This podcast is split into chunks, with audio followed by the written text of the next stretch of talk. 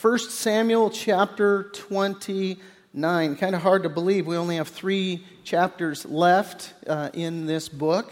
And uh, we're going to be rolling into uh, 2 Samuel. I may or may not do a uh, special series in between the two books. We'll see. I'm praying about that. But for this morning, we're in 1 Samuel chapter 29. Title of the message today is How Did I Get Here? You ever, you ever experience that as a Christian where all of a sudden you take a step back and you take a sober look at your life and you think, man, how did I get here? I, I you know, maybe you, you, are in a season where you, you have been disobedient to God's word and you, and you sort of get to a place where you're thinking, this is not who I am. This is not who God's made me to be. How did I get wrapped up in this? How did I get in this place? Uh, and, and really, we're going we're gonna see that in the life of David uh, today. We've been following his life throughout this book. Um, and what we find now is that here in uh, chapter 29 of 1 Samuel, David's in a season of spiritual decline in his life. Um, you know, David is a guy who's known great heights. You know, he was, he was called by God, he was anointed by the prophet Samuel to be the king of Israel. And, um, and you know, in, with that anointing, he did wonderful things uh, for the Lord. He stepped out and was victorious in his battle against Goliath. The whole Israeli army quaking in their boots, afraid to, to go against the enemies of God. And David, uh, by faith in God and by this anointing from God, stepped out, was, was hugely victorious over this giant. Uh, and subsequently, as the general over all of Israel's armies for a season, he was victorious in battle, uh, had great victories uh, in the battles against the enemies of God. Um, but David has also experienced a season of great trial. And uh, we've seen for the, for the past seven years in David's life, uh, at this point, and, and really for the, for the next several years, uh, for a total of 10 years, going through great trial as God seasoning him, preparing him uh, for uh, you know, the, the calling that he has on his life to be king. But God allowing this season of trial and persecution to come into David's life to, to refine him and to mold him and to shape him. And so subsequently, he is uh, hunted by King Saul, who, who has been told through the prophet Samuel listen, through your disobedience, because you haven't listened to God, because you haven't surrendered your life to Him, and because you've lived in such a way, Saul, that you're more interested in your empire than you are in the kingdom of God. God says, I'm all done with you. Everybody out of the pool, you're out. And, uh, and I'm going to get someone else. And so Saul, looking over his shoulder, who's that guy going to be? He's trying to hold on to his kingdom, uh, not really, you know, embracing the fact that, look, it ain't your kingdom, man, it's God's kingdom. But he's trying to hold on to it, looking over his shoulder, so he becomes jealous of David, begins to attack David, and pursue David with his forces. And now David has been on the run for his life. And seven years of this have taken their toll in David's life. And we've gone through that and we've looked at that. And we see David now, he's a man who's begun to lose faith and he's starting to walk by sight. Bible says there's a way that seems right to a man, but its end is the way of death. And so David is a man who's been in, in great heights with God, walking with great faith, and now walking by sight, and that's taken him uh, into enemy territory. And not only has he gone into enemy territory, but now he's actually aligned himself with the enemies of God. He's aligned himself with the Philistines. And, uh, and, you know, the Bible warns against this. It tells us, do not be misled. Bad company corrupts good character. And, and certainly for us, that is, is a warning from God that we need to be careful about the company that we keep. And today we're going to see that play out as we look at three things in the life of David. We're going to look at David's plight. We're going to look at David's, or, or rather, look at God's providential protection. And thirdly, we're going to look at God's prescription. So we jump right into it. David's plight, 1 Samuel chapter 29, beginning in verse 1, and we read Then the Philistines gathered together all their armies at Aphek, and the Israelites encamped by a fountain which is in Jezreel. So the forces lining up, they're getting ready uh, for this battle. The Philistines on the attack.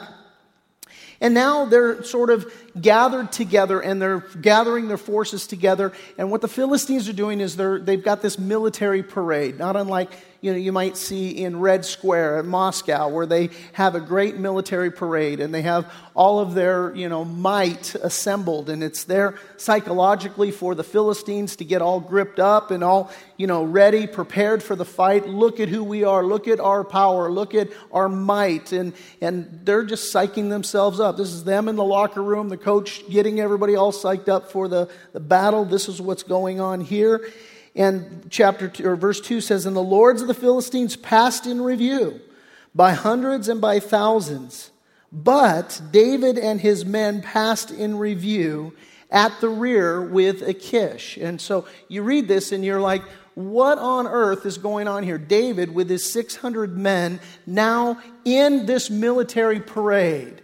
They're marching with the Philistines. And that's, the Bible uses the word but because it's like a matter of saying, what on earth is this? You're there in Red Square and you see this military parade, and all of a sudden there's, you know, the Navy SEALs, part of this military parade in, you know, Red Square, and you're like, no, no, this is not the way it's supposed to be. And this is what's going on here. Verse 3 Then the princes of the Philistines said, What are these Hebrews doing here? They get it, they see it.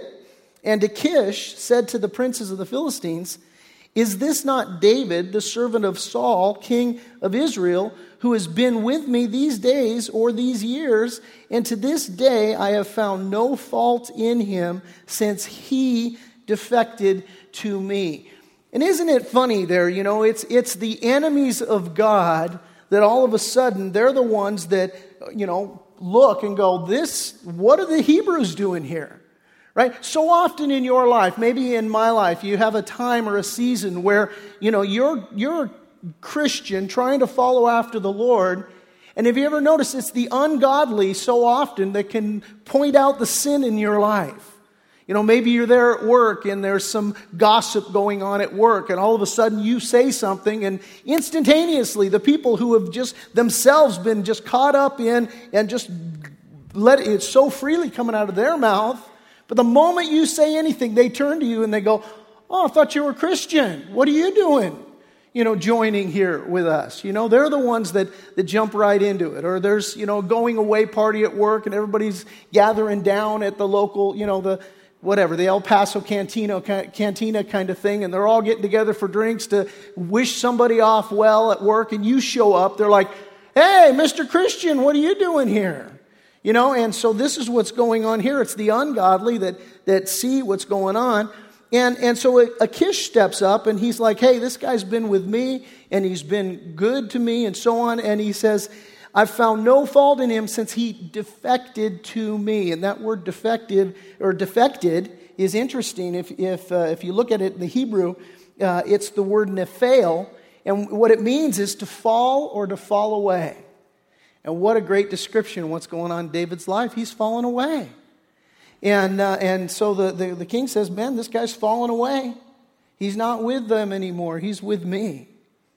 David, in this season in his life, he is in a place that he never thought he'd be. He is in a place to where, man, if somebody had gone up to him after his battle with Goliath and told him, hey, great, great victory, you know what's going to happen to you in a few years? You're going to be fighting with the Philistines. David would have said, You're high, man. You are on glue. What are you talking about? That, that is not me. And yet, here he is. He's in this place where he's fallen away. Has that ever happened to you? Maybe today. Maybe you're in a place where you're thinking, Yeah, I'm physically here in church, but man, I've gotten into something. I'm, I'm, I'm, I'm practicing something. I'm, I've gotten to a place where, where I never thought I'd be. Some of you last night, just on, you know, where you were at on the internet. And you're thinking, man, I just, who, who am I? This is, a, this is a place I, I never thought that I would be, but yet, you know, here I am. And like David, sometimes Christians do fall away, find themselves on the wrong side, find themselves in the wrong place, find themselves in the wrong camp, find themselves with the wrong company. How did David get here? Well, David got here the same way that so many Christians can get here, start off walking by faith, things are going great, you've got fruit in your life, but then somewhere along the way, when the trials come, doubt starts to creep in. You begin to walk by sight rather than walking by faith, and you get yourself in a place where you just wander away from God. I think of the Apostle Peter in Matthew's Gospel, Matthew chapter 14 says that you know the disciples there in the boat and jesus comes out he's walking on the water they're freaking out. Peter exercises great faith. He says lord if it's you bid that i should come out and, and, and walk to you. And jesus is like come on pete. And so he gets out of the boat and peter walking on the water. And how did he walk on the water? He walked on the water when his eyes were fixed on the lord. And they're exercising great faith walking on water and all of a sudden, the story says that Peter began to look at the wind and the waves. How can you look at the wind? Well, you see the effects of it as it's, you know, tossing up, stirring up the sea, and the waves blowing and all. And Peter took his eyes off Jesus and he began to look at his circumstances. And the second he started to do that, he began to sink. And I love the, the way the story unfolds because what Satan does in your life and what Satan does in my life so often is that, you know, he will tempt us to, to doubt. He will, you know, be at work trying to attack us and the circumstances in our lives get us to a place where we're, you know, overwhelmed and we begin to take our eyes off the Lord and we begin to sink and at that moment, so often the enemy can come and he can lie to you and he basically tell you, you are such a loser because you took your eyes off the Lord. Look at where you're at. Nobody's going to help you now. You think God's going to help you? You did. You took your eyes off of God. What is He going to reward that? No. Listen, you you better you better get your act straight, man. You better clean yourself up. You better you know do something to get yourself back in God's good God's good graces. You know. And so he'll lie to us. And, and so there's so many people, metaphorically speaking, they're in that place where they've taken their eyes off the Lord and I'm sinking, man. And life is just overwhelming me and I'm going down. And on top of it all, I believe this lie that says, I got to clean myself up to come to God. Peter does none of that. He begins to sink. What's he say? Help, Lord mean, he doesn't pray this, oh, now thou good and faithful and merciful God have, I know that I've, I've sinned and I, he's just help, Cecil, help, you know, help, Lord. And Jesus just plucks him right out. Maybe you're in that season today. You've taken your eyes off the Lord. You begin to walk by sight and not by faith. Peter's such a great example to us of, of this happening. And Peter's a good example in a lot of ways because there's lots of instances in Peter's life where he took his eyes off the Lord and he began to look at his own circumstances or he began to doubt or he began to make decisions you know that were contrary to what the lord would have for him to do. Turn to uh, mark chapter 14 i'll take a look at peter here in mark's gospel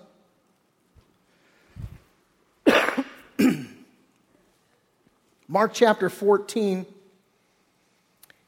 This is the Last Supper. Jesus is meeting with his disciples. He's talking to them, and he basically is warning them. He says, Look, tonight they're going to come get me, they're going to haul me off, and all y'all are going to run away like scared little girls. My paraphrase. It's, it's I think if you look in the original Greek, it's, it, it reads like that. But Jesus is telling his disciples, look, you guys, you, guys are all going to run away. You're all going to forsake me today. We'll pick it up in verse 27. And, uh, and it says there, um, sorry, I'm in chapter 15. That's why that doesn't look familiar. Um, and Jesus says to them, All of you will be made to stumble because of me this night, for it is written, I'll strike the shepherd, and the sheep will be scattered. But after I have been raised, I'll go before you to Galilee. And Peter said to him, Even if all are made to stumble, yet I will not be. You're wrong, Lord. I will never leave you. I'm not going to do that. I'm going to be so strong. And Jesus said to him, Assuredly, I say to you that today, even this night, before the rooster crows twice, you will deny me three times. But he, Peter, spoke more vehemently and he said, If I have to die with you, I'll not deny you. And they all said likewise. Now, here they are, they're all in that place. They're believing, look, I'm not going to go there. This is not me. I'm going to be with you. And we, at one time, when we're on the spiritual mountain, we're walking with the Lord. We're having victory. We're, we're you know, like David in his life. And we're, you know, somebody might come up to us and go, look, you're going to deny the Lord. You're going to fall into sin. You're going to get yourself in a place where, you know, you never imagined you'd be. And we'd be like, no way. That is not me. And yet, you know, here Peter is saying the same thing. Now you skip down, take a look at verse 50. The events unfold, and uh, it says, Then they all forsook him and they fled. Right? Jesus knows what he's talking about. So, so you continue. Uh, we'll pick it up in verse 53. It says, And they led Jesus away to the high priest, and with him were assembled all the chief priests, the elders, and the scribes. But Peter, verse 54, followed him at a distance right into the courtyard of the high priest, and he sat with the servants and he warmed himself at the fire. Now, I want you to get that picture because that is a picture of what we so often do, and it's certainly a picture of what David's doing in our text. See, because what Peter thinks, even though he's fled, even though he's in the place where he never thought he would be, Jesus, I'll die, I'll die for you. Right? And, and, and, and yet, what happens now is he's at the place where he thinks, well, I'll, I'll, just, I'll just follow Jesus at a distance.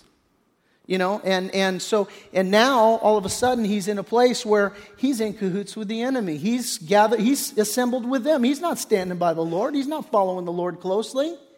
He thinks he can follow him at a distance. And now all of a sudden he's warming himself with the enemy at the enemy's fire. See, if you, if you fall away from the Lord, your life, spiritually speaking, is going to get cold. And you are going to get to the place where you seek warmth. You're seeking some sort of shelter. You're seeking some sort of thing for yourself. I think of David going to, you know, Achish and saying, Give me a place. Man, I've been on the run on this, you know, and he doesn't say it this way, but we know, look, I'm on this venture of faith with God. God, in his sovereign will, has put me in a season of trial and a season of testing. And you know what? I don't trust God anymore because, because it's just so hard. So, you know what, Achish, why don't you just give me some land in enemy territory? Give me a place of shelter here where, where I can be comfortable here, warming himself at the enemy's fire. What comes to my mind is Proverbs chapter 1, which says, Blessed is the man who walks not in the counsel of the ungodly, nor stands in the paths of sinners, nor sits in the seat of the scornful. And you see a progression there. You're all of a sudden, you know, you're not walking in God's counsel. You're not walking close to God. Now all of a sudden you start walking in the counsel of the ungodly. Your path takes a little bit of a turn. And then you get a little further down the, the, the thing there, and now not only are you walking in the, in the counsel of the ungodly, but now you're standing in the paths of sinners. In other words, you're a little bit more settled in this ungodly direction in your life. And pretty soon, sits at the seat of the scornful. You just settle right down there in this place that has been distanced from God. And this is exactly what we see here in Mark chapter 14. Peter, you know, I'll never deny you, Lord. And all of a sudden, oh, I think I'll follow you at a distance. Oh, now all of a sudden I'm going to be in cahoots and hanging out with all these ungodly people. And I'm going to, I'm going to warm myself at this, at this enemy fire.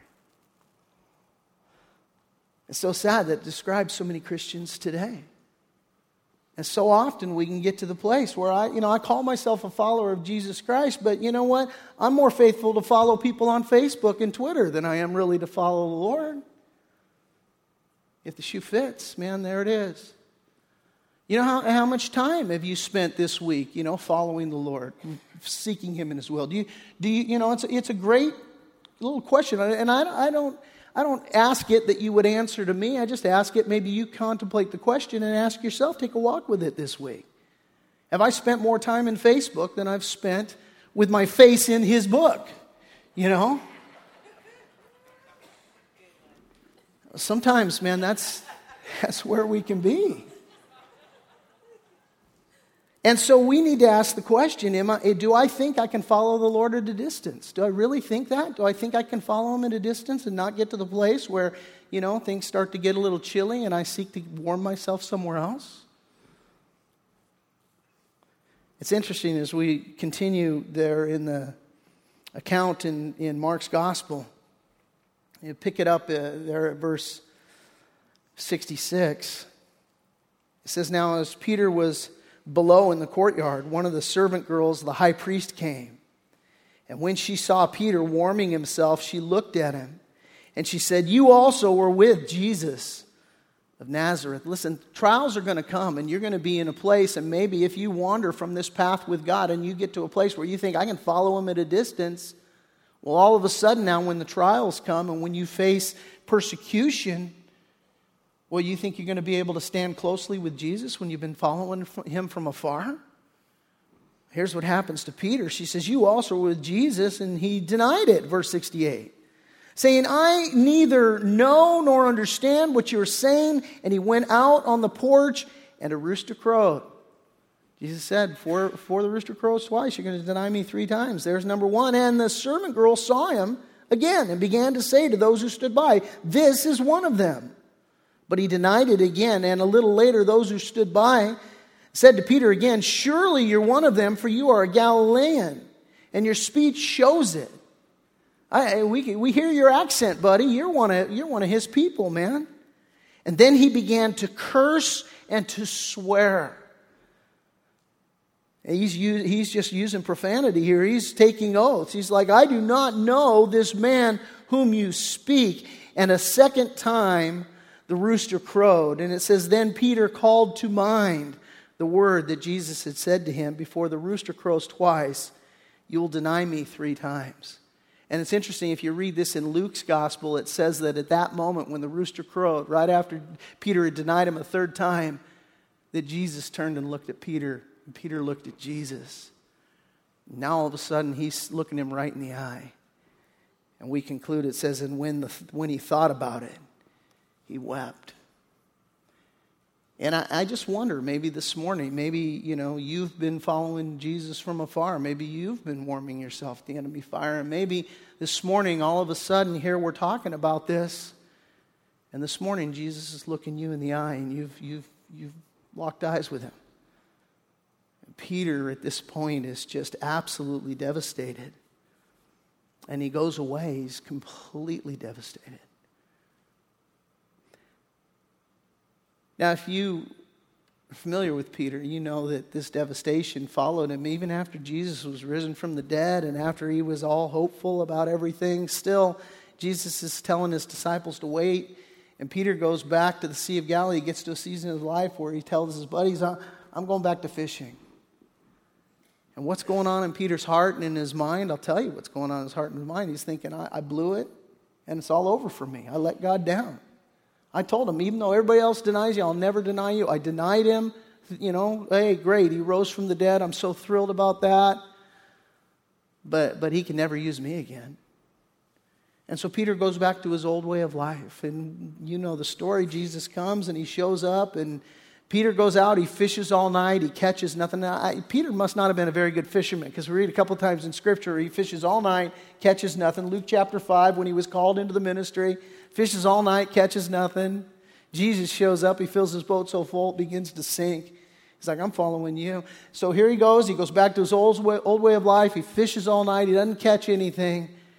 And all of a sudden, somebody goes, Oh, look, there's Jesus on the shore. And Peter jumps in and runs to Jesus. And what does he find? He finds Jesus there. Not only has he got fish, but he's cooked it up. He's got breakfast for him. And this is when Jesus restores Peter. Peter, you love me. Peter, do you love me? Peter, do you love me? Feed my sheep, tend my lambs. See, God wasn't done with Peter, and God's not done with you. And so maybe if you've locked eyes with the Lord this morning and you think, man, I, I, how have I gotten here in my life? And, and, and I, I can never be what I once was. Yes, you can, because the Lord loves you. So if you're in a place today where you've been following the Lord at a distance, maybe, you know, not attending church regularly, not reading your Bible faithfully, not praying faithfully, not giving faithfully, not walking obediently with him faithfully, and you got you got, you know, baggage and carry-ons in your life from stuff that you've done trying to follow Jesus from a distance, his word to you today would be to say, "No, no, no, you can come back." Jesus said, No one can serve two masters, for either will hate the one and love the other, or else he'll be loyal to the one and despise the other. Now, in the context of Jesus saying that, he's talking about, you know, you can't love God and you can't love your money too. But the, but the broader spiritual principle still applies. You cannot say, I'm going to follow Jesus at a distance and I'm going to warm myself at the enemy fire and still expect that you're going to have this close, intimate, dynamic, life changing relationship with God. You can't do it.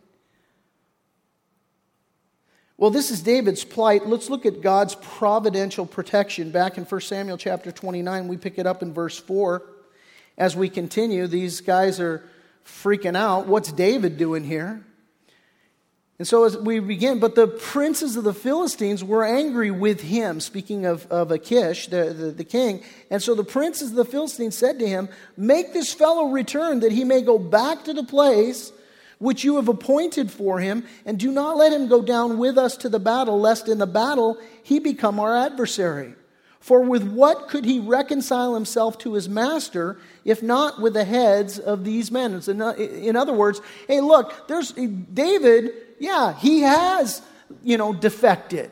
And he has got Saul and his forces angry with him and chasing him. But what do you think? If he turns on us and brings our heads to Saul, that's just the ticket that might, you know, cause him to say, hey, everything's forgiven and we'll welcome you back. This is what the, the Philistines are, are saying. The princes of the Philistines saying to Achish. And so they're like, get him out of here, man. And uh, don't let him go down with us to the battle. Don't let him do these things. Verse 5 is, is this not David? Of whom they sang to one another in dances, saying, Saul has slain his thousands, and David his ten thousands. They remember who David was.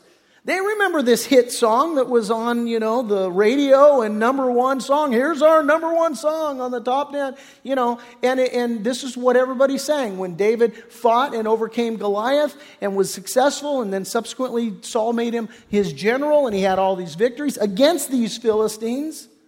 They know the hit song. This is that guy, man. And then Achish called David and said to him, Surely as the Lord lives, you have been upright, and you're going out and you're coming in with me in the army is good in my sight. And that is a sad testimony when you've got an enemy of God saying that about you. You've been great to me. For to this day I have not found evil in you since the day of your coming to me. Nevertheless, the Lords do not favor you. Therefore, return now and go in peace, that you may not displease the lords of the Philistines. And so David said to Achish, But what have I done? Now, you know, what would be wonderful for him, it would be wonderful at this point, David would say in his heart, How did I get here? Here's, you know, the enemy of God praising me for how faithful I've been to him. Wouldn't it be wonderful if at this moment David woke up? Snap out of it, David and went, How did I get here? No, instead, what happens, we read, But what have I done? And to this day, what have you found in your servant as long as I've been with you that I may not go and fight against the enemies of my Lord the King? He's speaking about God's people. I, you know, why can't I go with you to destroy God's people? How the mighty have fallen, David. Verse 9 Then Achish answered, and he said to David, I know that you are as good in my sight as an angel of God. Hmm. Nevertheless, the princes of the Philistines have said, He shall not go down with us to the battle. And now, therefore, rise early in the morning for your master's servants who have come uh, with your master's servants who have come with you. And as soon as you are up early in the morning and have, have light, uh, depart. And so David and his men rose early to depart in the morning to return to the land of the Philistines, and the Philistines went up to Jezreel. The second point this is God's providential protection. His providential protection. And you see God's providence here manifested in, in this situation and circumstances as he's providentially protecting David. Now, it's been said that providence is when the hand of God is in the glove of human events. And this is certainly what's going on here. See, because the Philistines think that they're being prudent by sending David back home. But in truth, what's happening is this is the, the instruments of God. God's just providentially using these Philistines as his divine instruments to protect David from completely disqualifying himself. And so God's using these men and he's using these circumstances to protect David. 1 Corinthians chapter 10 verse 13 says, "No temptation has overtaken you except for such as is common to man. But God is faithful, who will not, here it is, allow you to be tempted beyond what you're able, but with the temptation will also make the way of escape that you may be able to bear it." In other words, God promises to supervise the temptation that we face, and He promises to limit it according to our capacity to endure it. See, because here's the thing Satan, if God let him, he would absolutely, completely, totally destroy you. If God just gave Satan free rein in your life and said, Have at him, have at him, just go, go for it, no holds barred, Satan would take you out completely. He'd destroy us in a minute if God would let him. Just like he wanted to destroy Job. Just like he wanted to destroy Peter. The Lord warned Peter, hey, Satan has asked for you to sift you like wheat. Scary thought, right? I mean, say and put your name in there. Jesus talking to you. Hey, Mike, Satan has asked for you to sift you like wheat. You'd be like, if, if you know what, what the implication of that is, you'd pee your pants right there. You'd be like, why he wants to see, he wants to destroy me? Now the implication is that, you know, he has to ask. See, and so just as the as Satan came to, to God and said, Hey, look at Job down there. Well, God points him out to Satan. He's like, Have you considered my servant Job?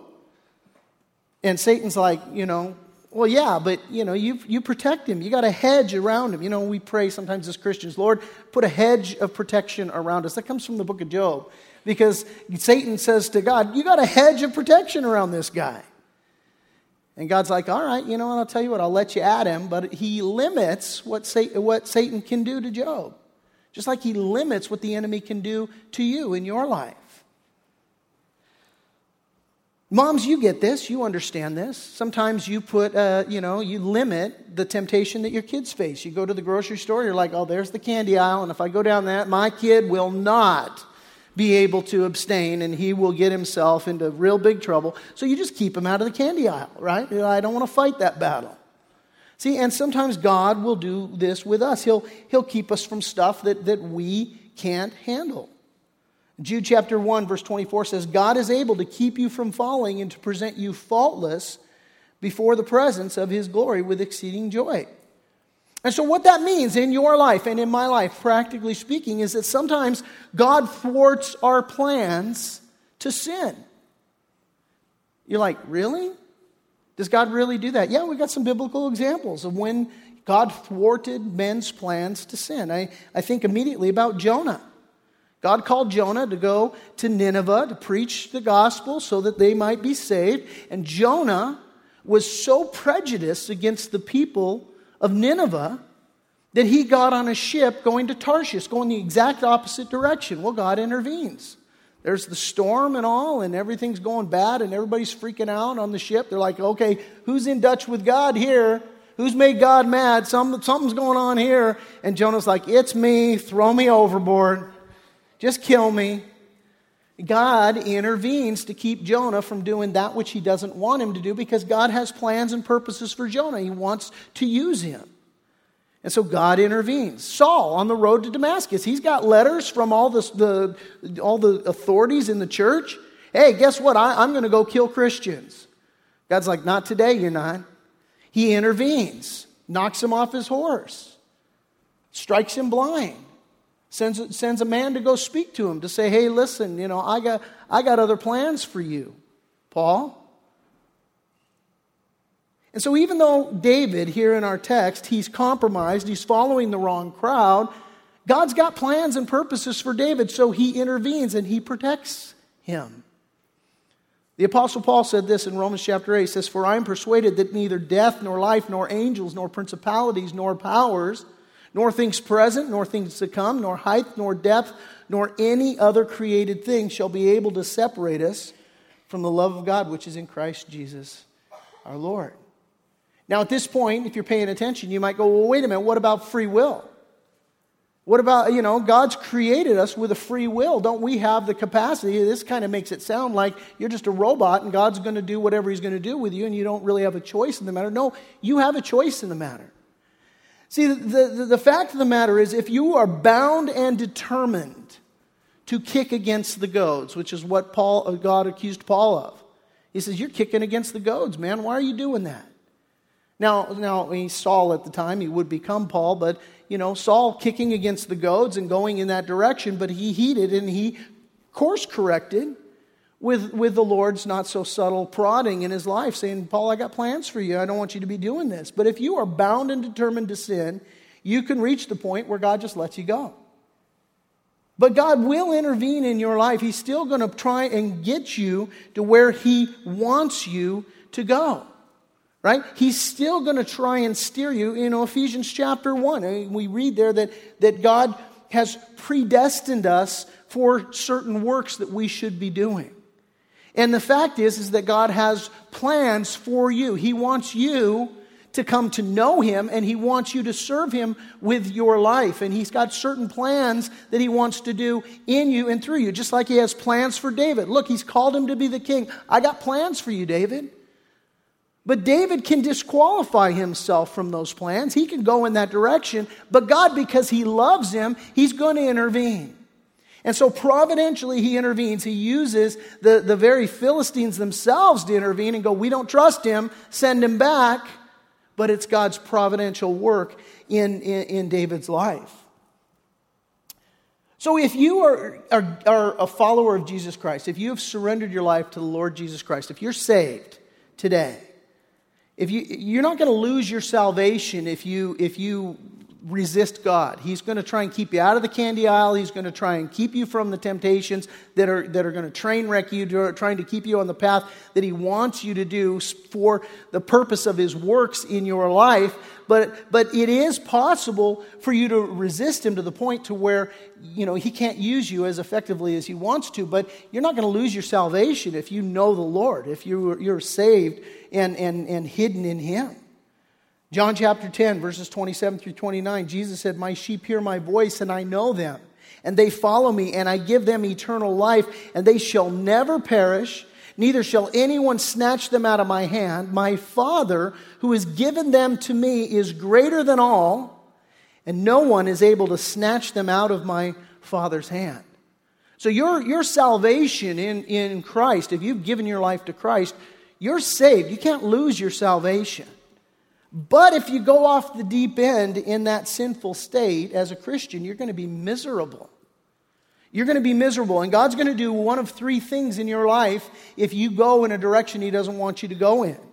The first thing He's going to do is what we see here with David. He's, he's going to find a way to bring you back to fulfill His purposes for your life. Ephesians chapter 1.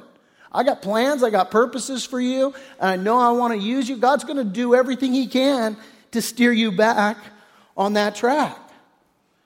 Well, the second thing he might do with you, if you're in that situation and you're a Christian who's been following Jesus from afar and warming yourself at the enemy's fire, well, you're going to be severely handicapped in your walk if you continue in that direction. I think of Jeremiah chapter 18, where Jesus or the, the, God the Father instructs Jeremiah to go down to the potter's house. He goes, Go down to the potter's house, check out what he's doing. I want to speak to you just you know, with an object lesson, what you might see down there. And so he goes down there, and, and as he's looking at this potter, he sees the vessel that he made of clay was marred in the hands of the potter, and so he made it again into another vessel as it seemed good to the potter to make. In other words, the implication here is what, what, what Jeremiah observed is that sometimes the potter grabs a lump of clay and he's like, I want to make a beautiful vase out of this thing. And all of a sudden he starts working it on the potter's wheel and he finds, well, gosh, this lump of clay has got some real hard spots in it. And I, I just can't, it's fighting against me. It's resisting me. I just can't fashion this thing into the vase that I want. I want to use this for this beautiful vase. And so it's like, well, that's not going to work because he, it, it's resisting me. Got all these hard spots. And so by the time he's done, he finishes up with an ashtray. He's like, well, there you go. I wanted this to be a beautiful vase, but uh, I'll still, I'll still use it. but I'm going to be limited in how I can use it. Now it's, you know, my purposes will, oh, I needed an ashtray too, so that, there you go. Or I needed a spittoon too, or whatever it is, you know. And so this is the idea here. If you are bound and determined, God's going to try and say, look, no, don't follow me from afar. Don't warm yourself to the enemy fire. Let me get you back where you need to be. Let me use you for the purposes that I've intended to use your life. No? You're going to fight me? All right. Well, you know, Romans 8 28 tells us all things work together for good to those that love God and are the called according to his purpose. So God might say, you know what? I'm not able to use you as I would like, but I'm still going to use you in some way, shape, or form. But you know, you're going to be miserable, and you're never going to be all that God intends you to be. Now, the third thing that can happen if we're bound and determined to go in a direction that God hasn't called us to go in, again, you're not going to lose your salvation, but Listen, if you go too far down that road of sin and destruction in your life, God might get to the place where He just says, I can't, I can't do anything more with this person. I'm just going to take him home. And, and, and, you know, 1 Corinthians chapter 11 kind of speaks to that. You know, we, we talk about 1 Corinthians often in chapter 11 when we partake of communion. And, you know, it says there that we need to do this often in remembrance of the Lord, and that the bread is the symbol of his body broken for us, the cup, the symbol of his blood shed on the cross for the forgiveness of our sins. And we're to remember what Jesus has done for us often. And Paul exhorts the Corinthians there as he's writing it out, but let a man first examine himself. And, and it's not a, hey, examine yourself to make sure that, you know, you uh, are you know being perfect in the in the sight of God. It's not that kind of an examination. It's an examining of yourself to say, am I am I truly living a life that that is submitted and embracing the fact that I'm a sinner saved by grace and Jesus gave His life for me. And now that God has given His life for me, I want to be used by God. I want to serve God. I want to be fully available to God. And so, what Paul's talking about is that some Christians live their life and they come to the communion and they sort of start taking their salvation for granted, but it's like wink, wink, it's sin, and I'm just going to live any way I want to and just partake of communion. And oh, it's all good, it's all good. And what Paul says to these Corinthians, he says, For he who eats and drinks in an unworthy manner eats and drinks judgment to himself, not discerning the Lord's body. For this reason, many are weak and sick among you and many sleep. In other words, what Paul's saying here is that sometimes people, Christians, legitimately saved, but don't live a life fully yielded to Christ. And at some point in time, the Lord just says, out of the pool, taking you home. Because you're saved, but you're not, you're not fully available to me. And, and, and so this is what the, the, the, the, Bible teaches. Paul, when he says they eat and drink judgment to himself, it's not return, referring to an eternal judgment, or, or you know, it, it's re- referring to a corrective judgment. In other words, it's not a judge judging a criminal for, you know, for, to, to condemnation. Rather, it's a father dealing with a disobedient child. That's the spirit, the essence of what Paul says to the Corinthians. So apparently, a believer can sin to the point where God concludes it's just best to take you home.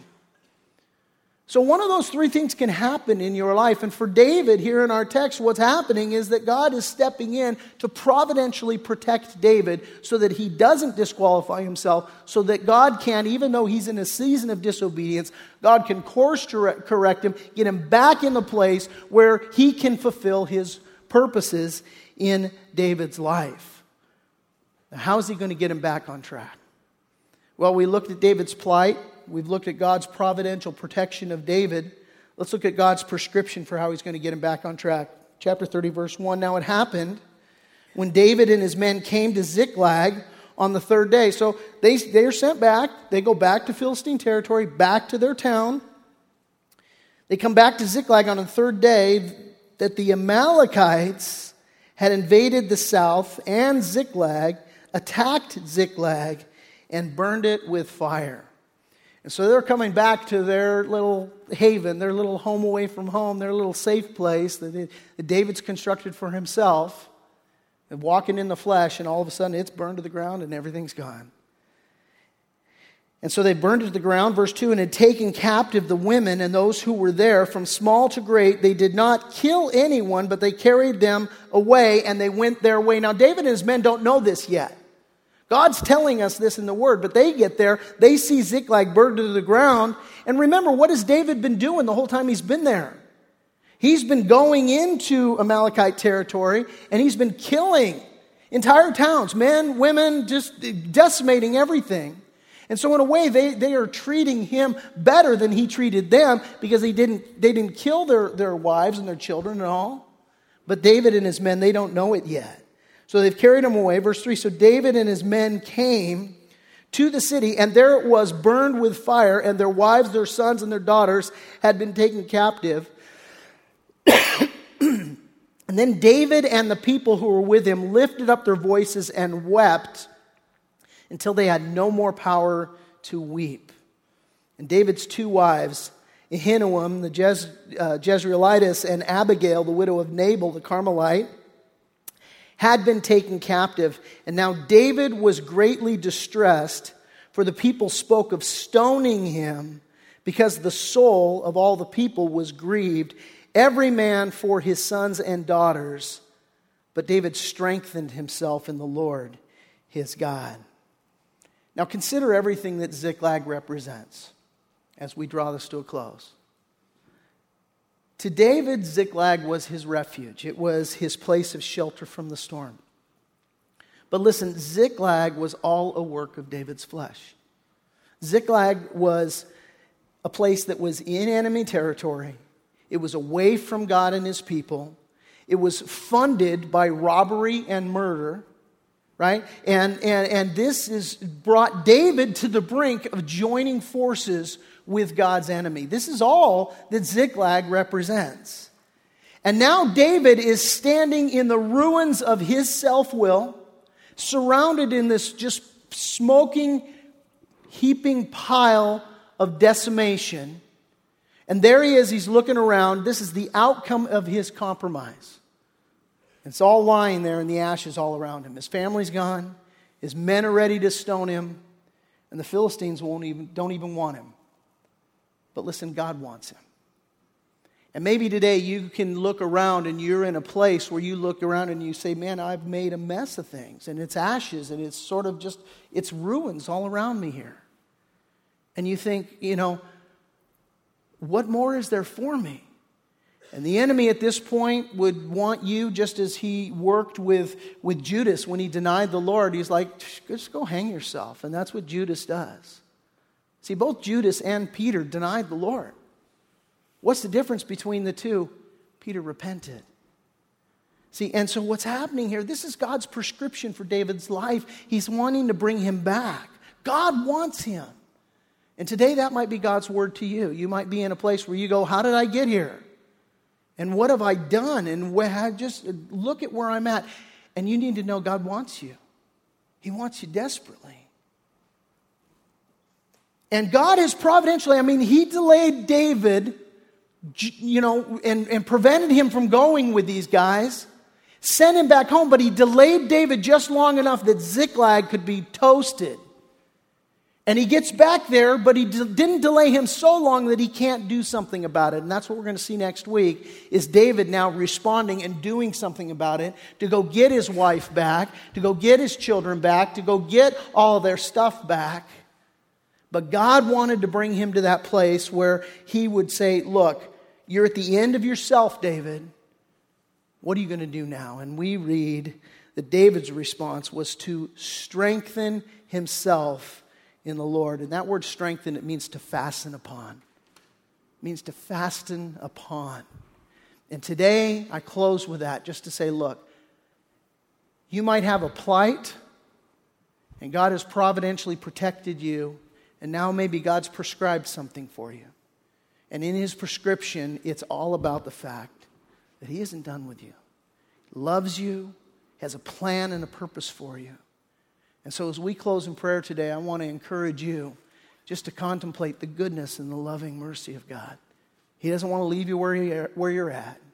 He wants to set your feet on a rock and He wants to set you on the course to where He can use you and do wonderful things in your life if you let Him.